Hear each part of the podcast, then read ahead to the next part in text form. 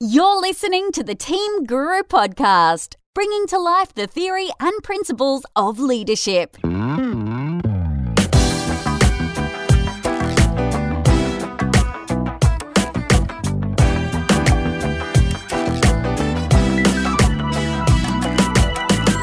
Hello and welcome to the Team Guru podcast. This is episode 55.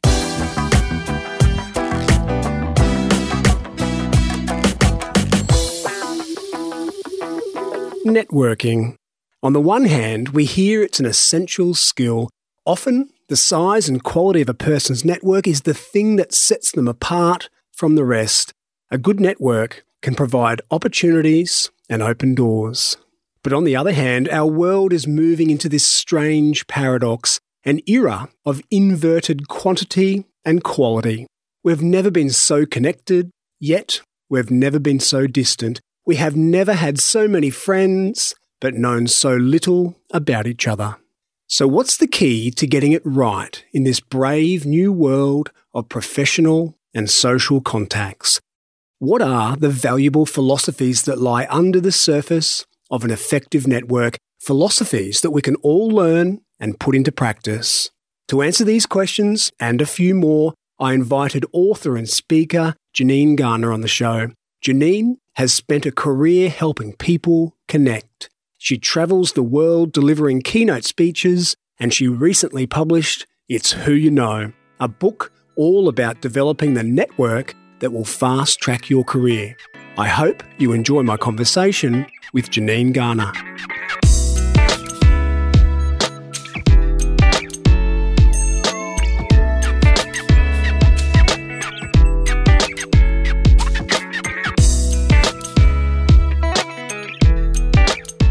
Janine Garner, welcome to the Team Guru podcast. Thank you so much for inviting me, David. Well, it's my pleasure. Janine, you've written a book aptly named It's Who You Know. It's about networking. That's a pretty risky business in 2017, isn't it? There is just so much stuff out there about networking information, tips, tricks, events, groups. It's almost overwhelming. So, what's different about your book? What angle have you taken that's grabbing people's attention? Well, you're absolutely right, David. I think part of the challenge is we have all put the work, hard work, back into networking. We are bombarded left, right, and center with opportunities to attend events in real life, to connect online. And on top of that, just the messaging that is going to and fro. There's no getting away from it. I was reading recently that according to the University of California, 36 gigabytes of information we're getting every day. So, how on earth are we supposed to make anything of that? It's incredible. Of, it's just ridiculous. And I think from the research that I've done, people are just feeling absolutely overwhelmed in terms of where do I start? It's got overcomplicated in terms of the numerous amounts of ways in which we can now connect with people. Mm. And finally, people are just stretched for time. I mean, we're trying to all be healthy and meditate and work out our finances and do what's right for kids and husbands and partners. And on top of that, we're being asked to network. It's too tricky in terms of we are all juggling 100 things at a time. Yeah. And I think the biggest challenge is people are just over it in terms of, I just don't know what I'm supposed to do. I've heard that, you know, it's not what you know, it's who you know. And I'm going, absolutely, it is. And you've all got to take some, some ownership of it. But that complication, the overwhelm, and the overstretching is making it all so hard. So, my view is that we've got to debunk this myth about quantity and we've got to simplify the whole approach. I think there's no doubt, um, David, that networking is absolutely essential for business growth in terms of building up contacts and a sales funnel to grow.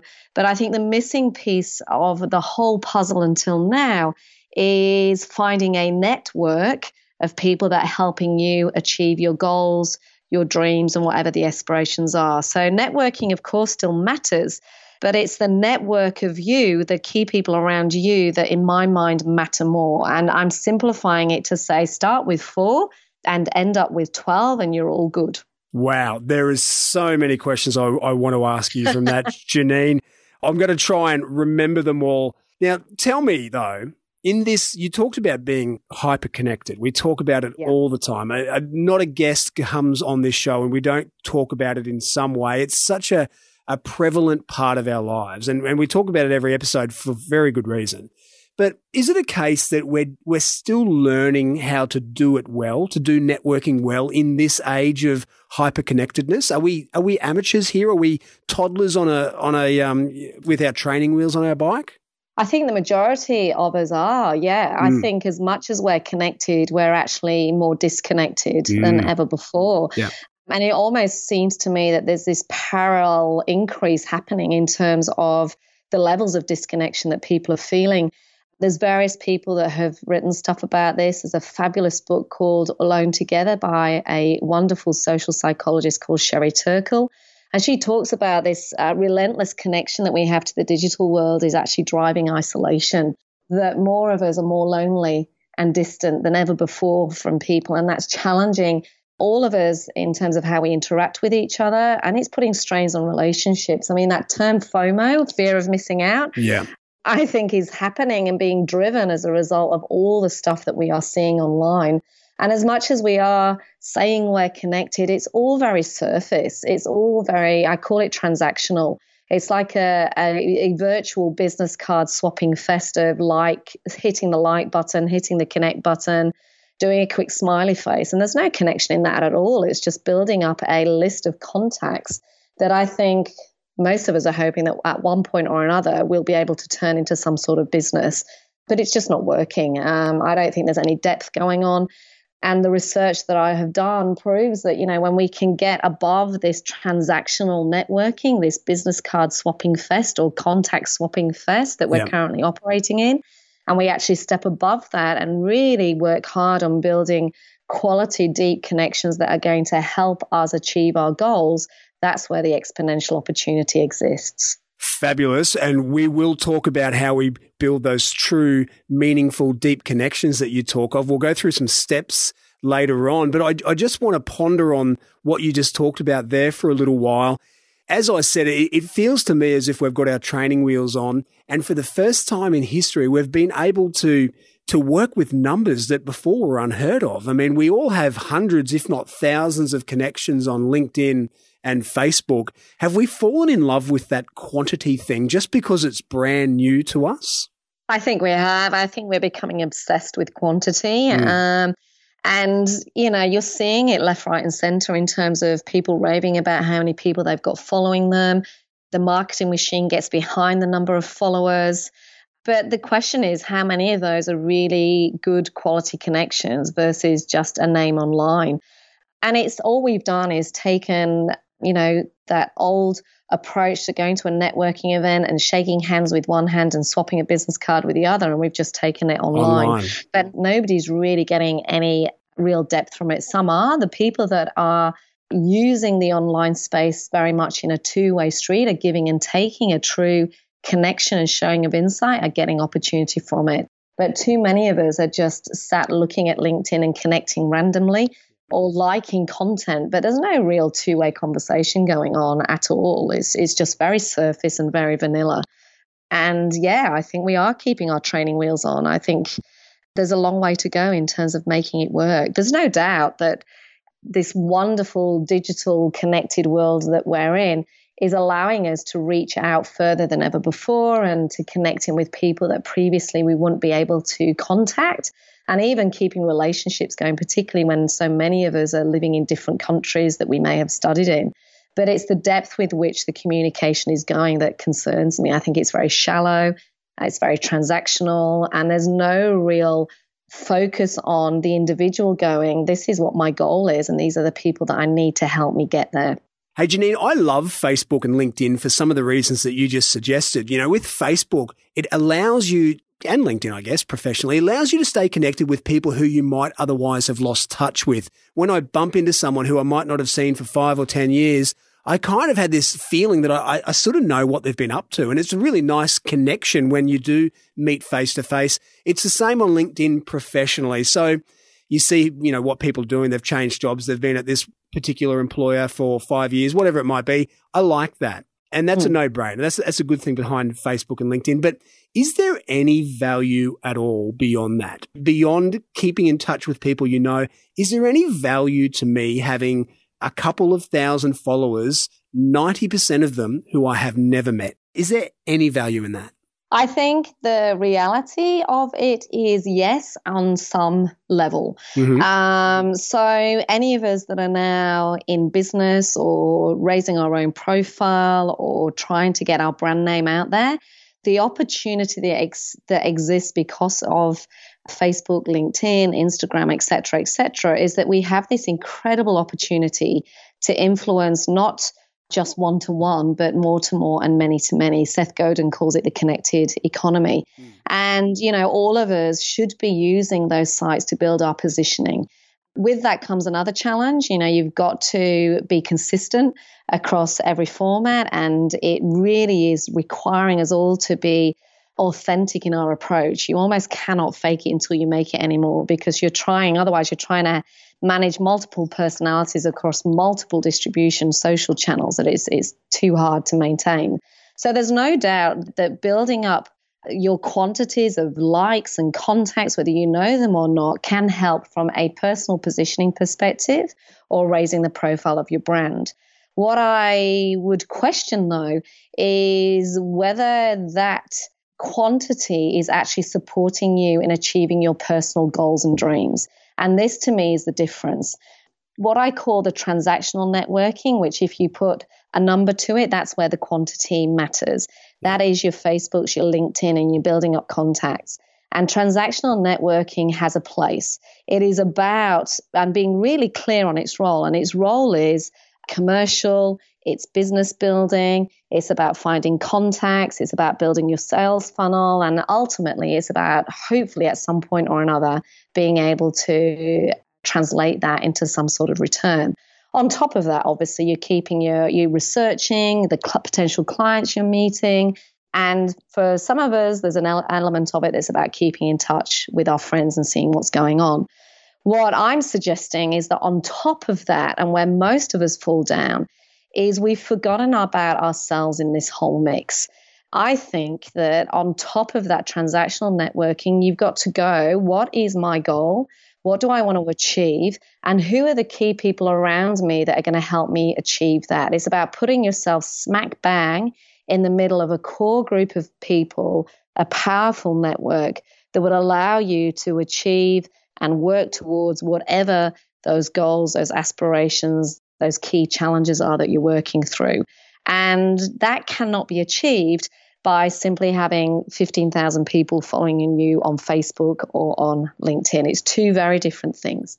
Oh, again, Janine, I've got 100 questions from what you just said, but something you, you said grabbed my attention.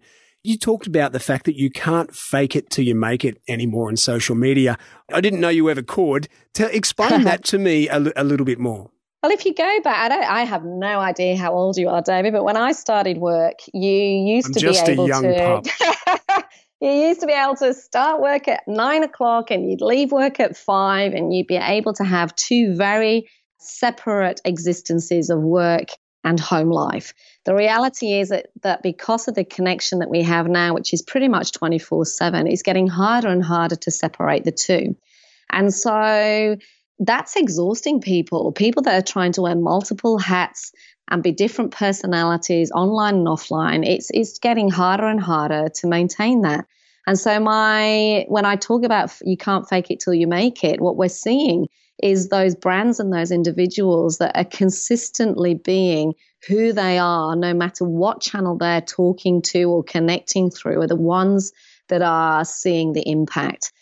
And I think that's, you know, to me, that's the key thing. It's this authenticity piece. You've just got to be so consistently authentic in absolutely everything you, that you do if you are operating across multiple social media platforms or digital platforms to raise your own profile or the profile of your business.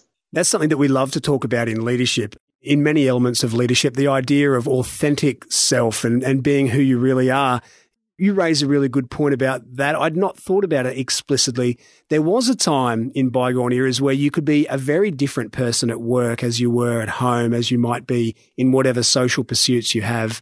But that opportunity yep. is gone because people from social pursuits will see you on LinkedIn and vice versa. So you're absolutely right. It, it makes perfect sense. I just hadn't thought about it that way before. Yeah, I think, and I don't think many people have. Mm. And it's something certainly that the younger generation who are not really seeing the the lines are blurred. Mm. And we're yet to see the impact of, you know, that 17, 18, 19 year old and what they're posting on social media and then them trying to find work in their 30s because stuff doesn't go away at all. So I think that the line or the difference or the separation between digital and in real life is just getting more and more blurred. And so the way I deal with it is I just make sure that, to be honest, what you see is what you get, irrespective of where you find me and it makes life so much easier. And more leaders that I speak to, it's it's just the key thing. It's too hard to separate the two. Well, you, you mentioned how old I was. I'm a very youthful 41, Janine, which means I'm old enough to have had the conversation with my mates.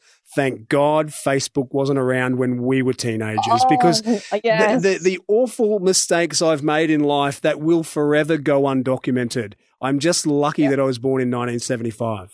I to- I had exactly the same conversation the other weekend in Melbourne where we had a reunion with the people I went to university with back in the UK, and we had exactly the same conversation. Thank mm. God.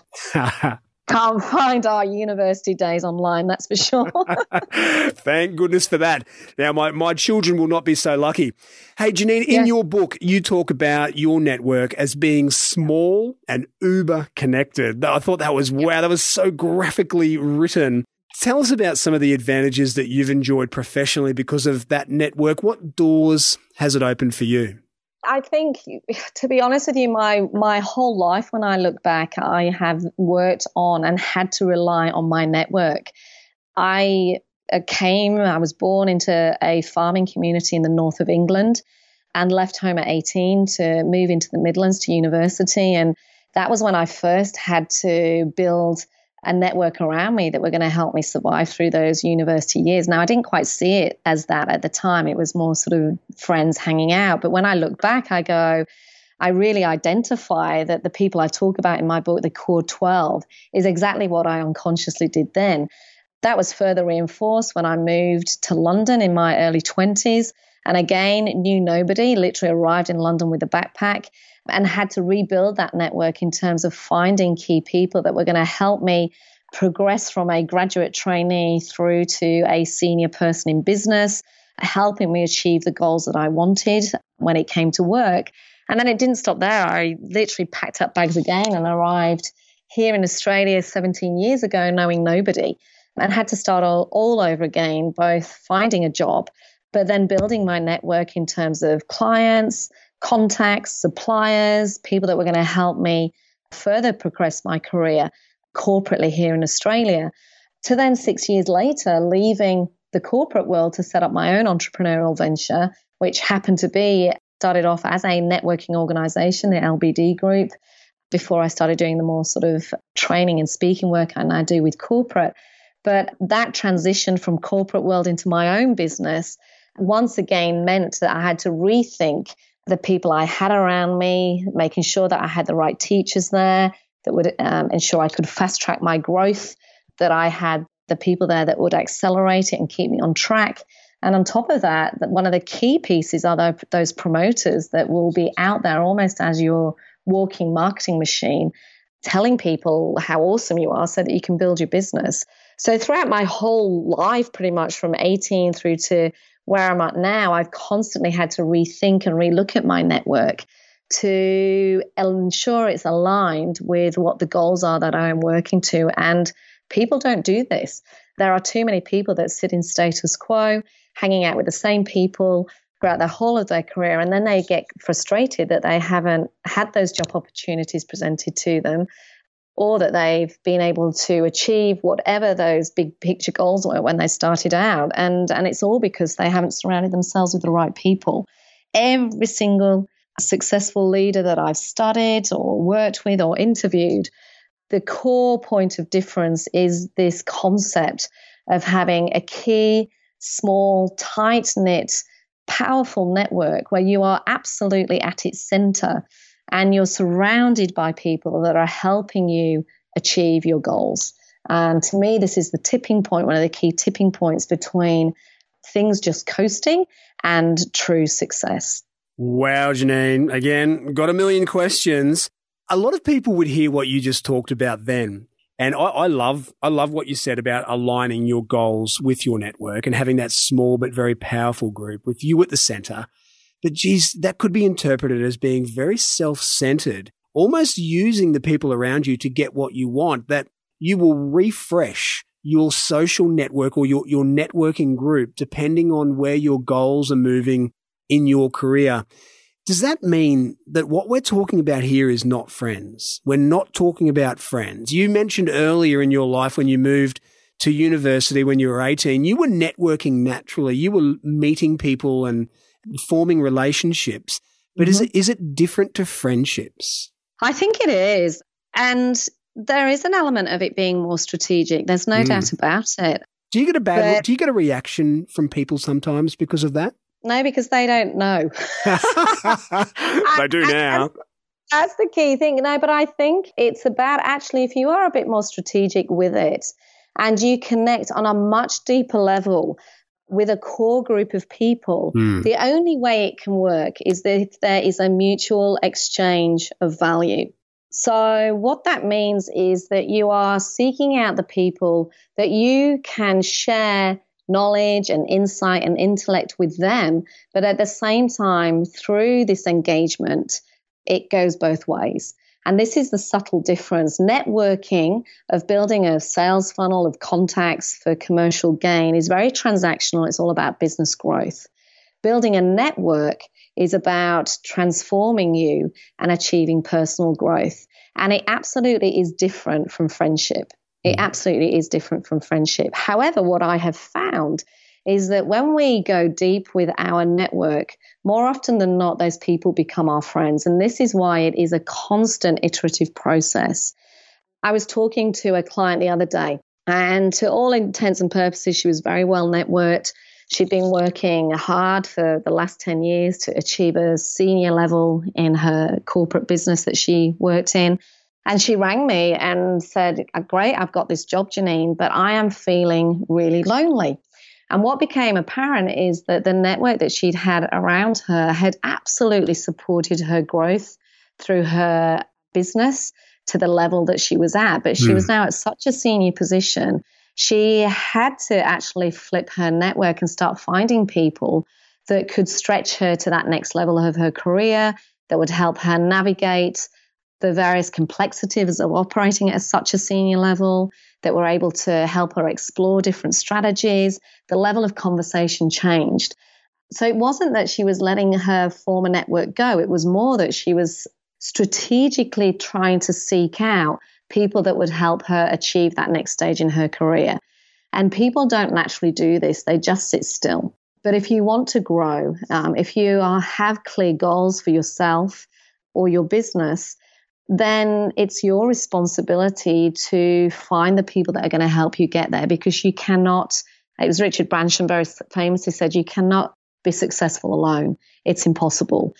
And it's about surrounding yourself with the right people to get there. You know, Jim Rohn talks about you the average of the five people. Mm. And yes, you are. You absolutely are. So if you want to operate at a senior level, if you want to build a high growth business, if you want to get promoted within the business that you're in, you have to surround yourself with the right people that are going to help you get there. By not doing it, you'll just sit in status quo and it all becomes very transactional and very operational. Wow, that is interesting. And it's actually very convincing, Janine, the way you talk about having to, you know, refresh your network so that it grows with you. And if it's like the example you gave there, the network of that lady allowed her, it pushed her towards her executive role. So of course That's now right. she needs to up her network and refresh the network so it pushes her to the next level because she's almost squeezed everything she could out of that original network. That's right. And it's not like she's act, you know, going out there and telling people she's not speaking to them anymore. That's not yeah. what this is about. Yeah. You know, some of those people have become very dear friends. This is more about going, I am missing some core people that are going to help me do this job as best as I can. I love what Keith Ferrazzi talks about in Never Eat Alone. He basically says that success in life comes down to the people you meet and what you create together. And that to me is what this is about. This is what network is. It's about building these people around you, these core people that are going to help you achieve your goals. It's as simple as that. I've heard about that book before. The, the Never Eat Alone.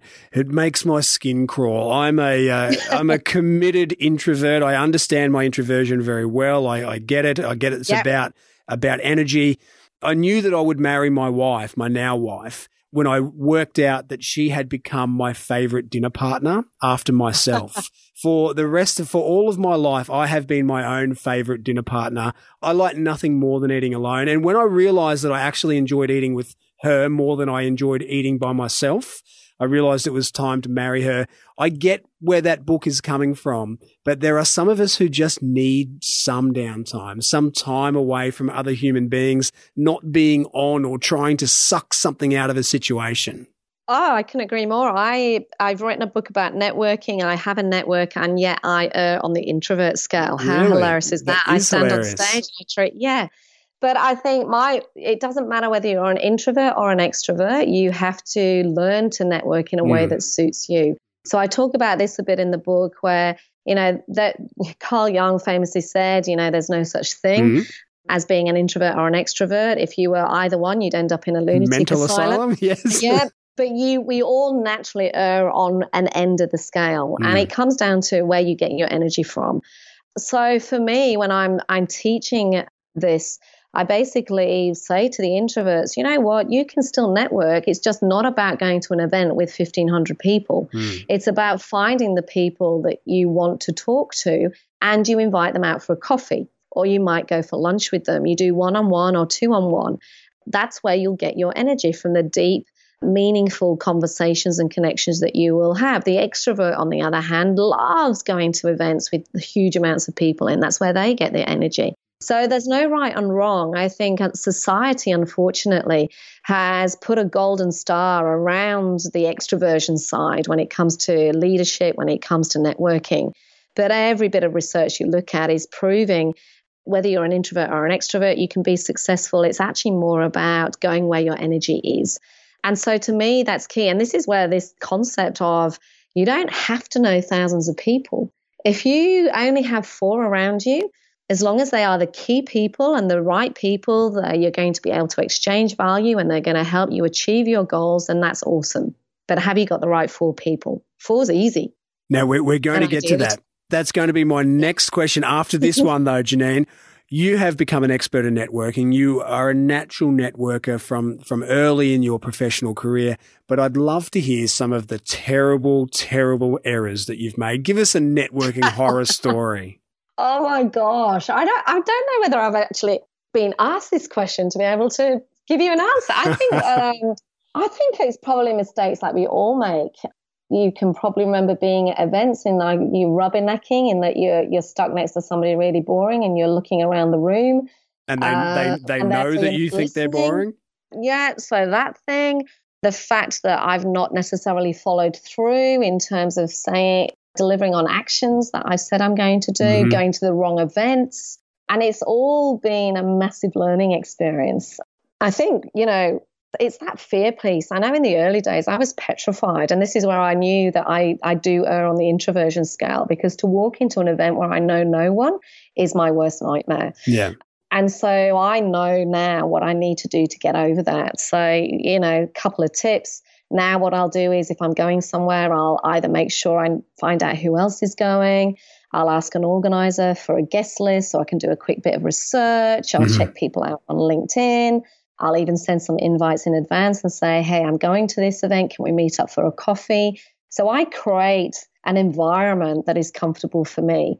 And I think the biggest lesson I've learned over the years is that the more you can just be you, the easier it can be. I say to people, it's, it's a fascinating exercise I do when I train on this. And I ask people, you know, what is it about networking that you hate? And this is after maybe an hour of people chitting and chatting and sharing ideas. And then suddenly, when you put the word networking on it, people enter into this crazy fear zone. and it's the, the expectation.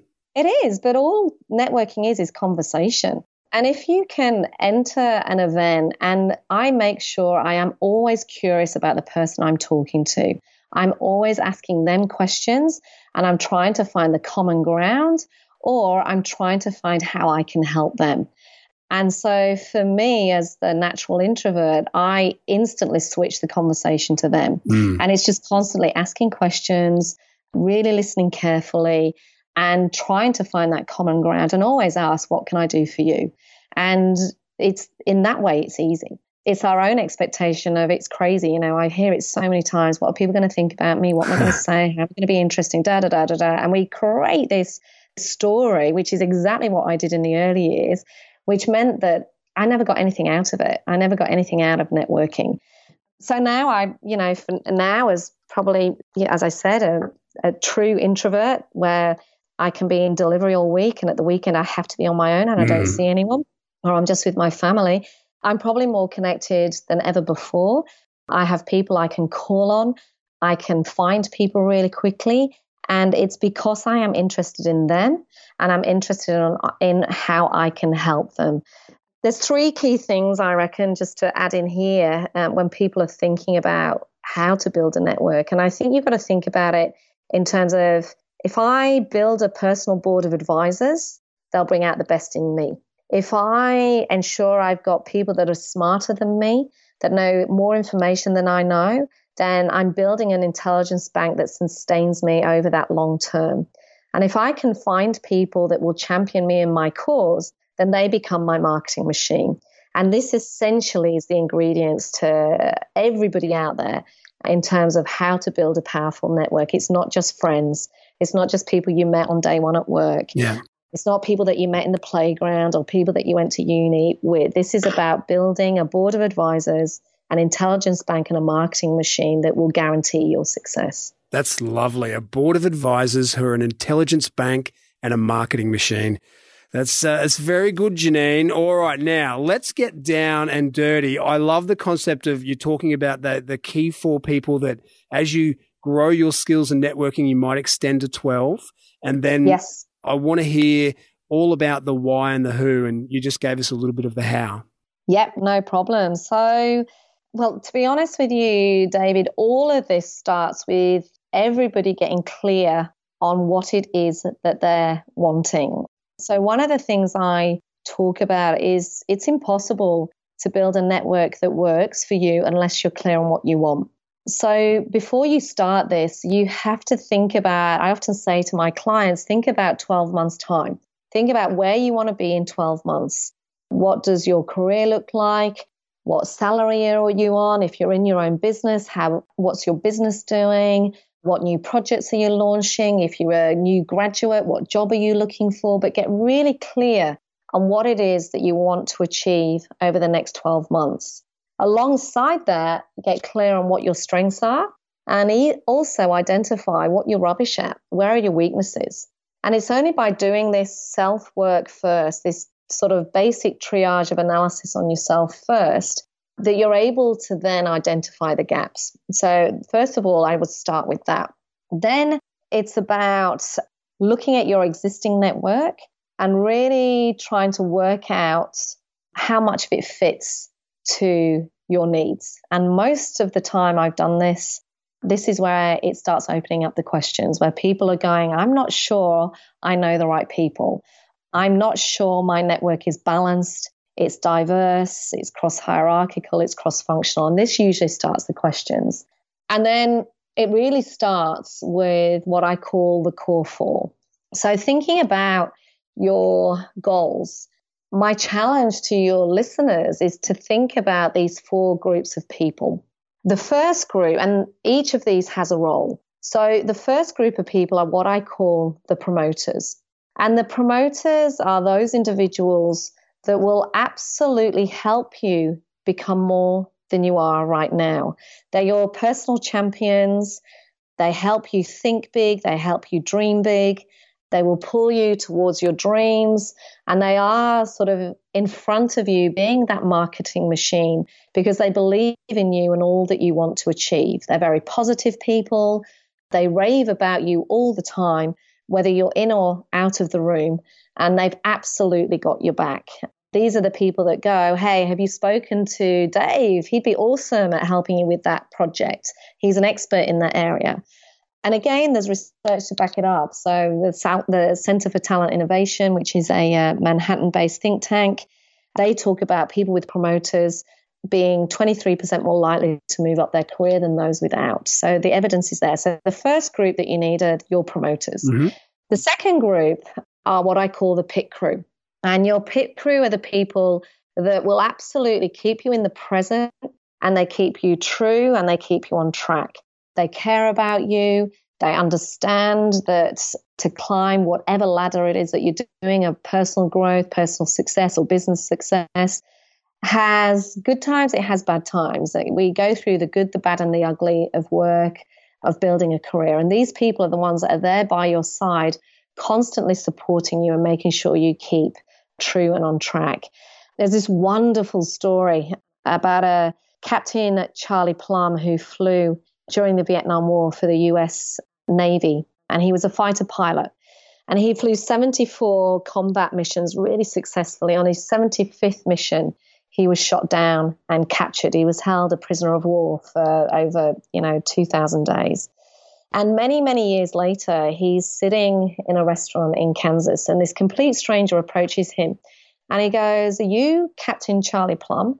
And Captain Charlie Plumb turns to the stranger and said, Yes, I am.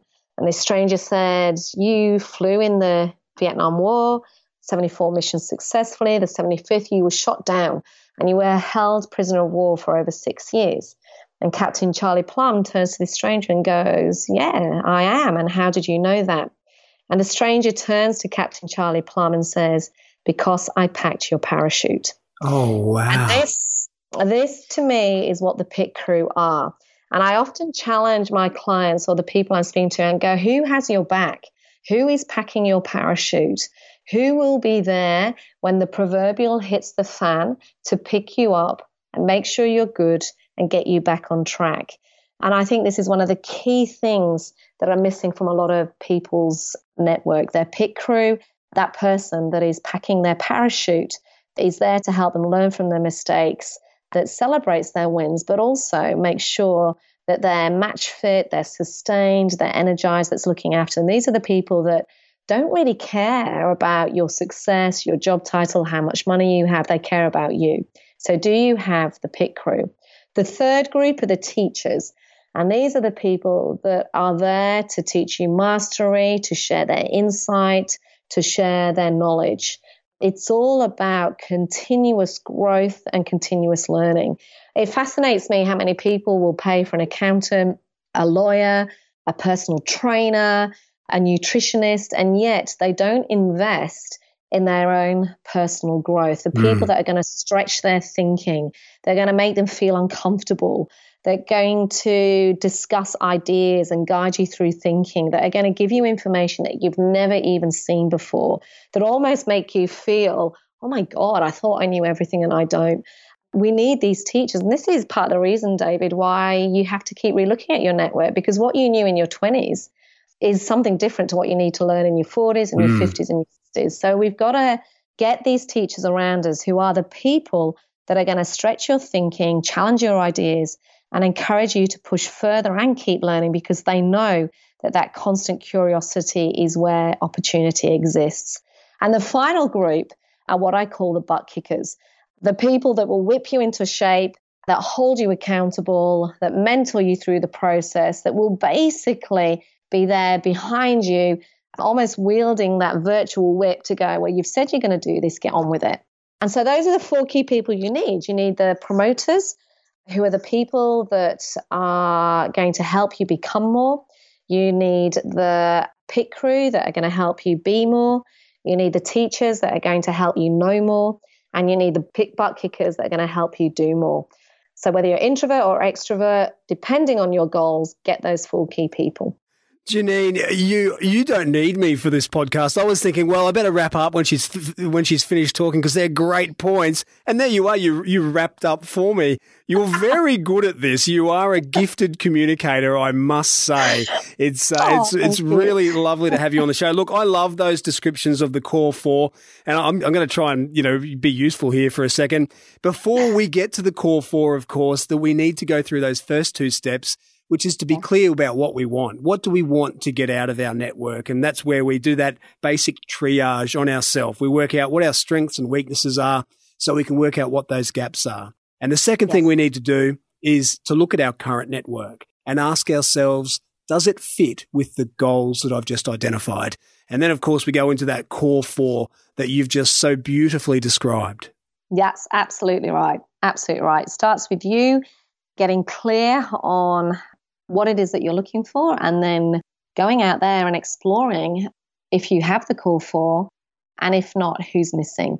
And to be honest, every time I've done this exercise, David, I reckon most people have two, mm. some have three, but very few have four. Where on earth do you find these people? Where do you find people who are willing to be your promoter? Who are willing to be your pit crew. And, you know, teachers, I, I reckon most people would say they've got a teacher. Am, am I right about that? It depends, you know. What I mm. found in my experience is those people that are entrepreneurs or in their own business tend to actively seek out the teachers. Mm. Those, and this is highly generalistic, but it's just from my experience, people that in a corporate role, I would say very few of them are out there personally taken responsibility to go out and find the right person to teach them. They might be put on corporate training programs right. and they're learning based on what the business wants for them. But for those people to go out and invest in people that have already achieved what they want and that actually asking them to help them, it's few and far between.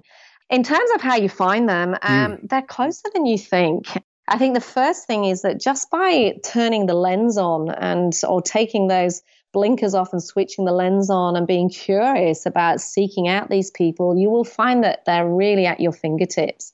And it's that curiosity that will identify them. Most people have them around, it's just that they have not thought about them in this context.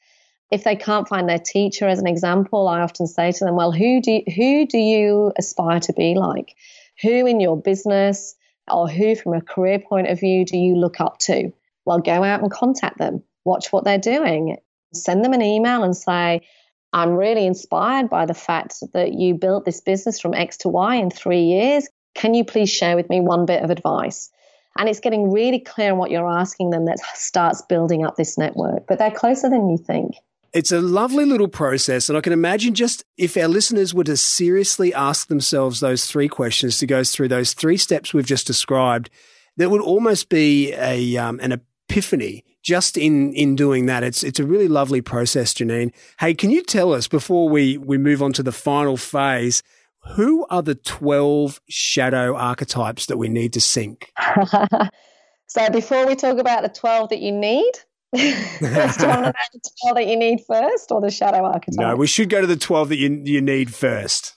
All right, let me talk you through these. So, within the model, before actually, I also should say, David, that by the, I don't know when this podcast will go live, but if you go onto janinegarner.com.au backslash nexus, there is an online diagnostic that your listeners will be able to play with if they want to.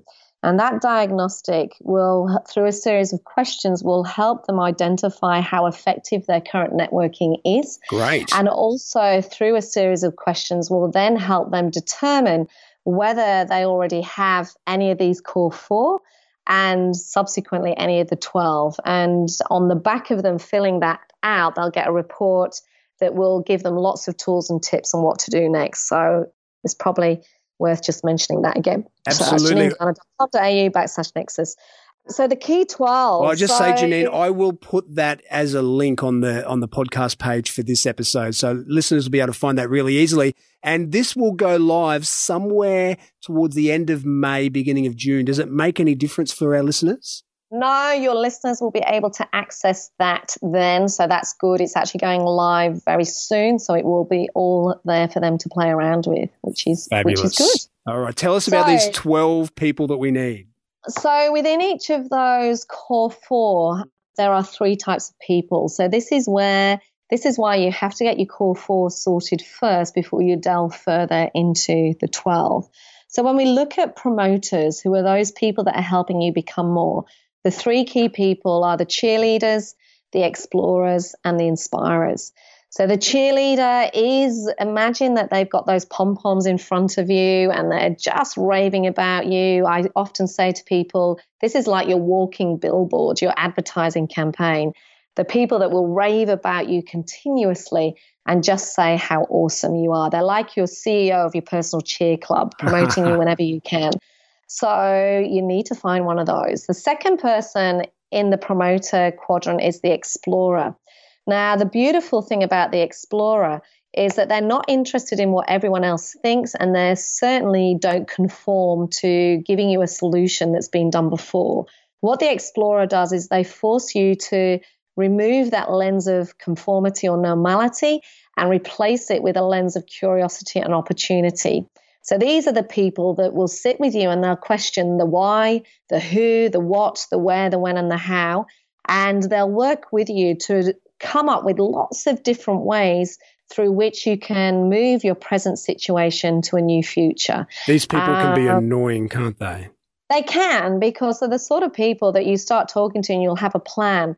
And then they'll show you and explore limitless possibilities and map out alternative routes and force you to think about outside the box, Hmm. which essentially will end up with you coming to an even better decision than you previously had. So you Mm. need the explorer. And the inspirer I, is the person, I love the inspirer. The inspirer just puts that fire in your belly. They're ambitious, big picture thinkers, out of the box thinkers. You never hear them saying, I can't, it's impossible. Hmm. They fuel your self belief. They inspire you to believe that you can become more than you are right now. And I often leave, I know with my Inspire, I'll often leave a meeting or a coffee catch up or a phone call just thinking I can take on the world. The Inspire is gorgeous. It's all about they fuel, really fuel, put the fire back into your belly. So those are the three in the promoter section. When we look at pit crew, who are those that are keeping you on track and really nurturing you and, and making sure that those untoward emotions that can sometimes get in the way of decision making, they're making sure those feelings don't take over. The three people here are what I call the lover, the connector, and the balancer. Now, the lover isn't the person that you spend your night with or you'd love to. Um, and in fact, it's nothing to do with, you know, the partner or the wife or the husband or the Well, that's boyfriend or the girlfriend. Very misleading, then, Janine. I know, I know, but I love it. Gotta- uh, you it makes people stand up and take memorable. notice. Yeah. So the lover is is the person whose primary concern is you and your well-being. They, as I said earlier in this podcast, they really don't give a damn about who you are, your status, or what you've Mm. achieved right now. They're just purely interested in you and your needs, and they will make sure that you can become the best that you can be, both in terms of success and in terms of hardship. Now, of course, most of us will naturally put a family member there, but I often say to people, you know, our family members are part of our family, not necessarily for, for what we do at work. You Mm. know, they marry us for different reasons or they're Yeah. with us for different reasons. And I think we've got to find this lover within our network that is there giving us honest feedback at all times, remaining positive, and really values us as individuals. These are the people that will go, How are you really? I love, there's a wonderful quote, uh, Paula Abdul, singer previously, an ex cheerleader, definitely. But she sums up the lover beautifully, where she says, Everyone is your best friend when you're successful. Right. But make sure that the people you surround yourself with are also the people that you're not afraid of failing with. Hmm. And I think that's the key definition of the lover for me. The connector opens doors for you. They put you in touch with people. They're almost like the they're the in-betweener. They have this wonderful ability to make connections before you've even thought about it, to introduce you to people, to share information with you. Because what they do is they join the dots that you can't see. They somehow know that connecting you to someone or something will create an opportunity. So that connector is important. And this is why, unless you know what you want, unless you share what your goals or your vision for your career, your personal growth or your business are, they can't make those connections. So you have to be clear on what it is that you want first. And the final person in this quadrant is the balancer. And that balancer's role is to keep everything aligned and in check. My personal balancer is a wonderful lady called Nikki Fogden Moore. She's the vitality coach. And the whole philosophy of what she does is balancing your career with those important relationships with yourself. And let me tell you, David, gosh, the amount of times I talk about this in groups and get people to mark themselves out of five in terms of, okay, how are you doing with your career or your business? Mm. All good. How are you doing in terms of investing in your important relationships out of five? Now, how are you doing in terms of investing in yourself out of five? Yeah. And more often than not, that you circle, that you plate, that you measurement is the worst performing measure of people. Yeah. It's terrible. No doubt and about that. Not surprised to hear that at all. No. So we, we need to have that balancer. On the teacher side, so these are the people that are helping develop knowledge and wisdom, you've got to get that influencer. This is that person that has achieved what you want to achieve, mm-hmm. uh, that has already got to where you want to go. And the influencer is beautiful because these are the been there, done that people. And they're so willing to share their journey, their knowledge, their experience that you can learn a hell of a lot from these people. Mm-hmm. When I first started my entrepreneurial journey six years ago, I tapped into somebody that I saw as my influencer. She's now become my inspirer. This is why, again, every 12 months it changes. But at the time, I looked up to this businesswoman, this entrepreneur, because of what she had achieved in 10 years. Now, I left corporate, I left a 20 year corporate career. And at the age of 40, I wasn't, I didn't want to spend 10 years learning from scratch to achieve what she'd already achieved. So I sat down with her and I said, Can I take you out for lunch once a month? Because I want to pick your brains. To which mm-hmm. she said, Yes. And that enabled me to fast track my own entrepreneurial journey. So your influencer will up the ante and will really help you with your decision making. The second person in here is the professor, and they are the person that just constantly pushes you to think better, to think deeper, to think differently. I loved Richard Branson when he said, The day you stop learning is the day you stop living. Mm. Absolutely. He said we should all pick up new skills, ideas, viewpoints, and ways of working every day. And to me, that's exactly what the professor does. Conversations with the professor will absolutely never involve small talk. They'll be intense, they'll be challenging, and it's all about forcing you to think differently, to dig deeper, to uncover new truths as to what it is that you're doing. And the third person in this teacher quadrant is what I call the architect. Now, the architect again has to know what it is that you want to achieve because they are the masters at helping you design, plan, and supervise those next steps. They're very methodical, they're financially savvy, they're great at putting in solid foundations and then showing you the stepping stones to get there. And this is why, like an architect would build a house, you need the architect to help build your career or your business. And then the final lot, which are the ones we all love to hate, which are the butt kickers, the ones that will accelerate your journey, and push you to do more. I'm sure these people can be quite annoying. I said annoying before, but these are the ones that you would be. You need them so much, don't you? You so do. And it's incredible how many people I talk to that go, oh my God, I don't have the butt kicker. Yeah. And this is the truth, what I call the truth sayer, the accelerator, and the mentor. So the truth sayer, my truth sayer, oh my gosh, they're hard work because the challenge with the truth sayer is that re- they're really aligned with your integrity and your values. And mm-hmm. so they'll challenge you on it. So these are the people that go, you know what, Janine, that email that you sent, the tone of it wasn't aligned to how you like to talk to people. It doesn't go with what you've said. the way you behaved on the stage yeah. wasn't. So they really pull you back. They keep you, your feet well and truly on the ground. Yeah. And they have no fear about being honest with you and telling you the truth. They make you courageous though. And there has to be such a special relationship, I'm imagining, because if that's coming from the wrong person, it could turn the relationship sour or turn you off them or or yeah. force you into lack of confidence. That's right, and that's where those those shadow archetypes that we refer to come from. And sometimes this is a friend. This can be somebody that just knows you inside out. They know why you're doing stuff. Yeah. And they're just they're just making sure that you're keeping true and on track and doing what you've said you're going to do. The accelerator is your master butt kicker. They are the ones that just grab procrastination and chuck it out the window. They force you to do what you say you're going to do. They accelerate your progress and they really help you set those goals and achieve those goals. You know, these are the ones that if they had a project plan, they would keep you absolutely on track mm-hmm. of those milestones. God, we love our accelerators. it's not always your boss, right? So you got to seek them out. And then the mentor, which is what most of us traditionally seek out first. The mentor is absolutely there to provide advice and guidance.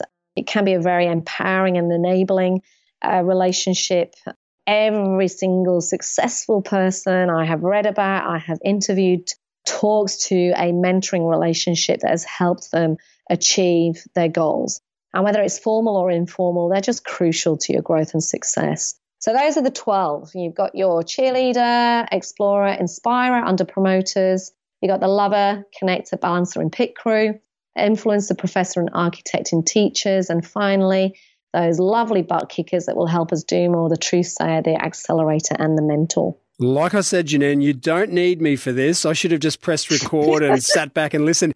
Now, listen, I will, of course, put a summary of everything you've just said on the podcast page for this episode. Now, we haven't got time to go through the shadow archetypes, but I'm so pleased you put me on track before and we went through those instead. They're the positive people, the, the people you need. But Without going through them all, what's the yeah. concept behind the shadow archetypes? Give us a, an overview. Well, the reality is, as I sort of touched on earlier, you're the average of the five people, as Jim Rohn says, that you surround yourself with. I'm saying yeah. four and then 12. Mm. But one of the key parts of having a strategic network isn't just about having the 12 people, it's making sure they're the right people. But what tends to happen is with that good comes the bad.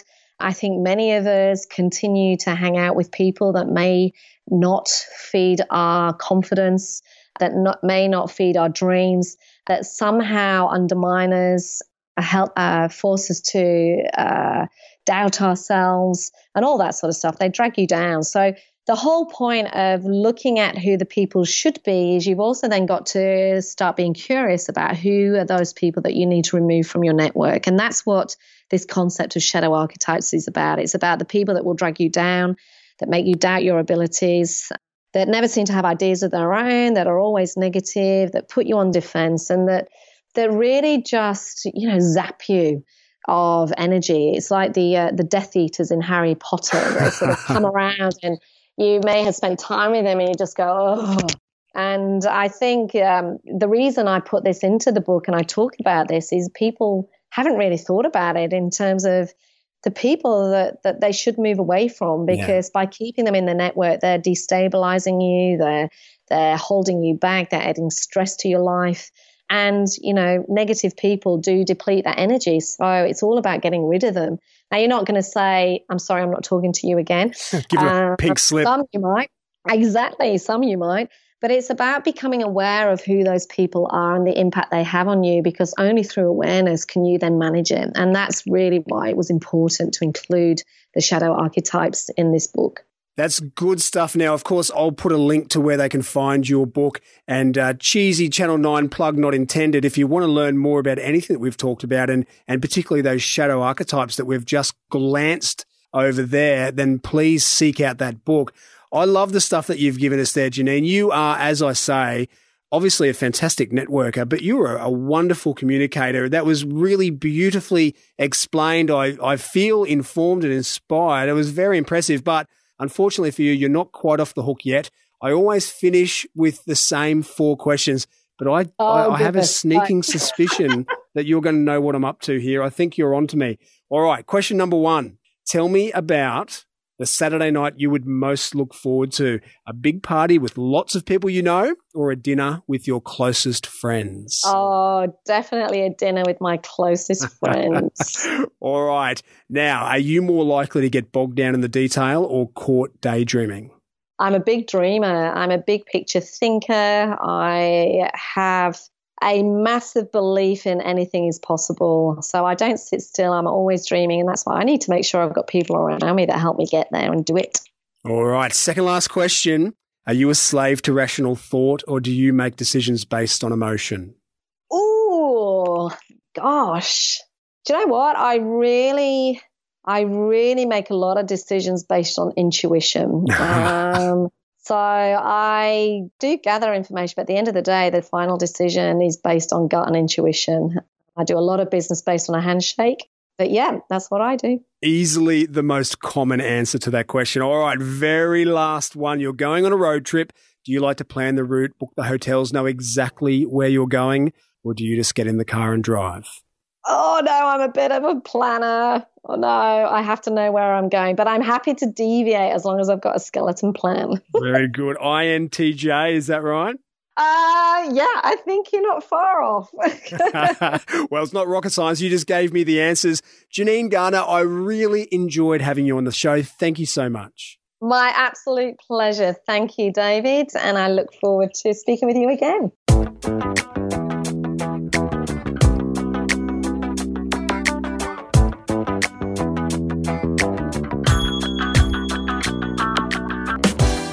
And that was Janine Garner helping me to feel a little better about the daunting task of networking. She talked about the why, who, and how of networking, and she described for us the four key people that we all need in our lives. As always, I'll share the lessons I took from my conversation with Janine on the Lessons Learned page from this podcast. You'll find it on the Teams Guru website. That's teams with an S guru forward slash podcast. Connect with me on Twitter, Facebook, SoundCloud, or LinkedIn, and join me for the next episode on this, my mission to bring to life the principles and theory of leadership. This is David Frizzell for Teams Guru. Bye for now.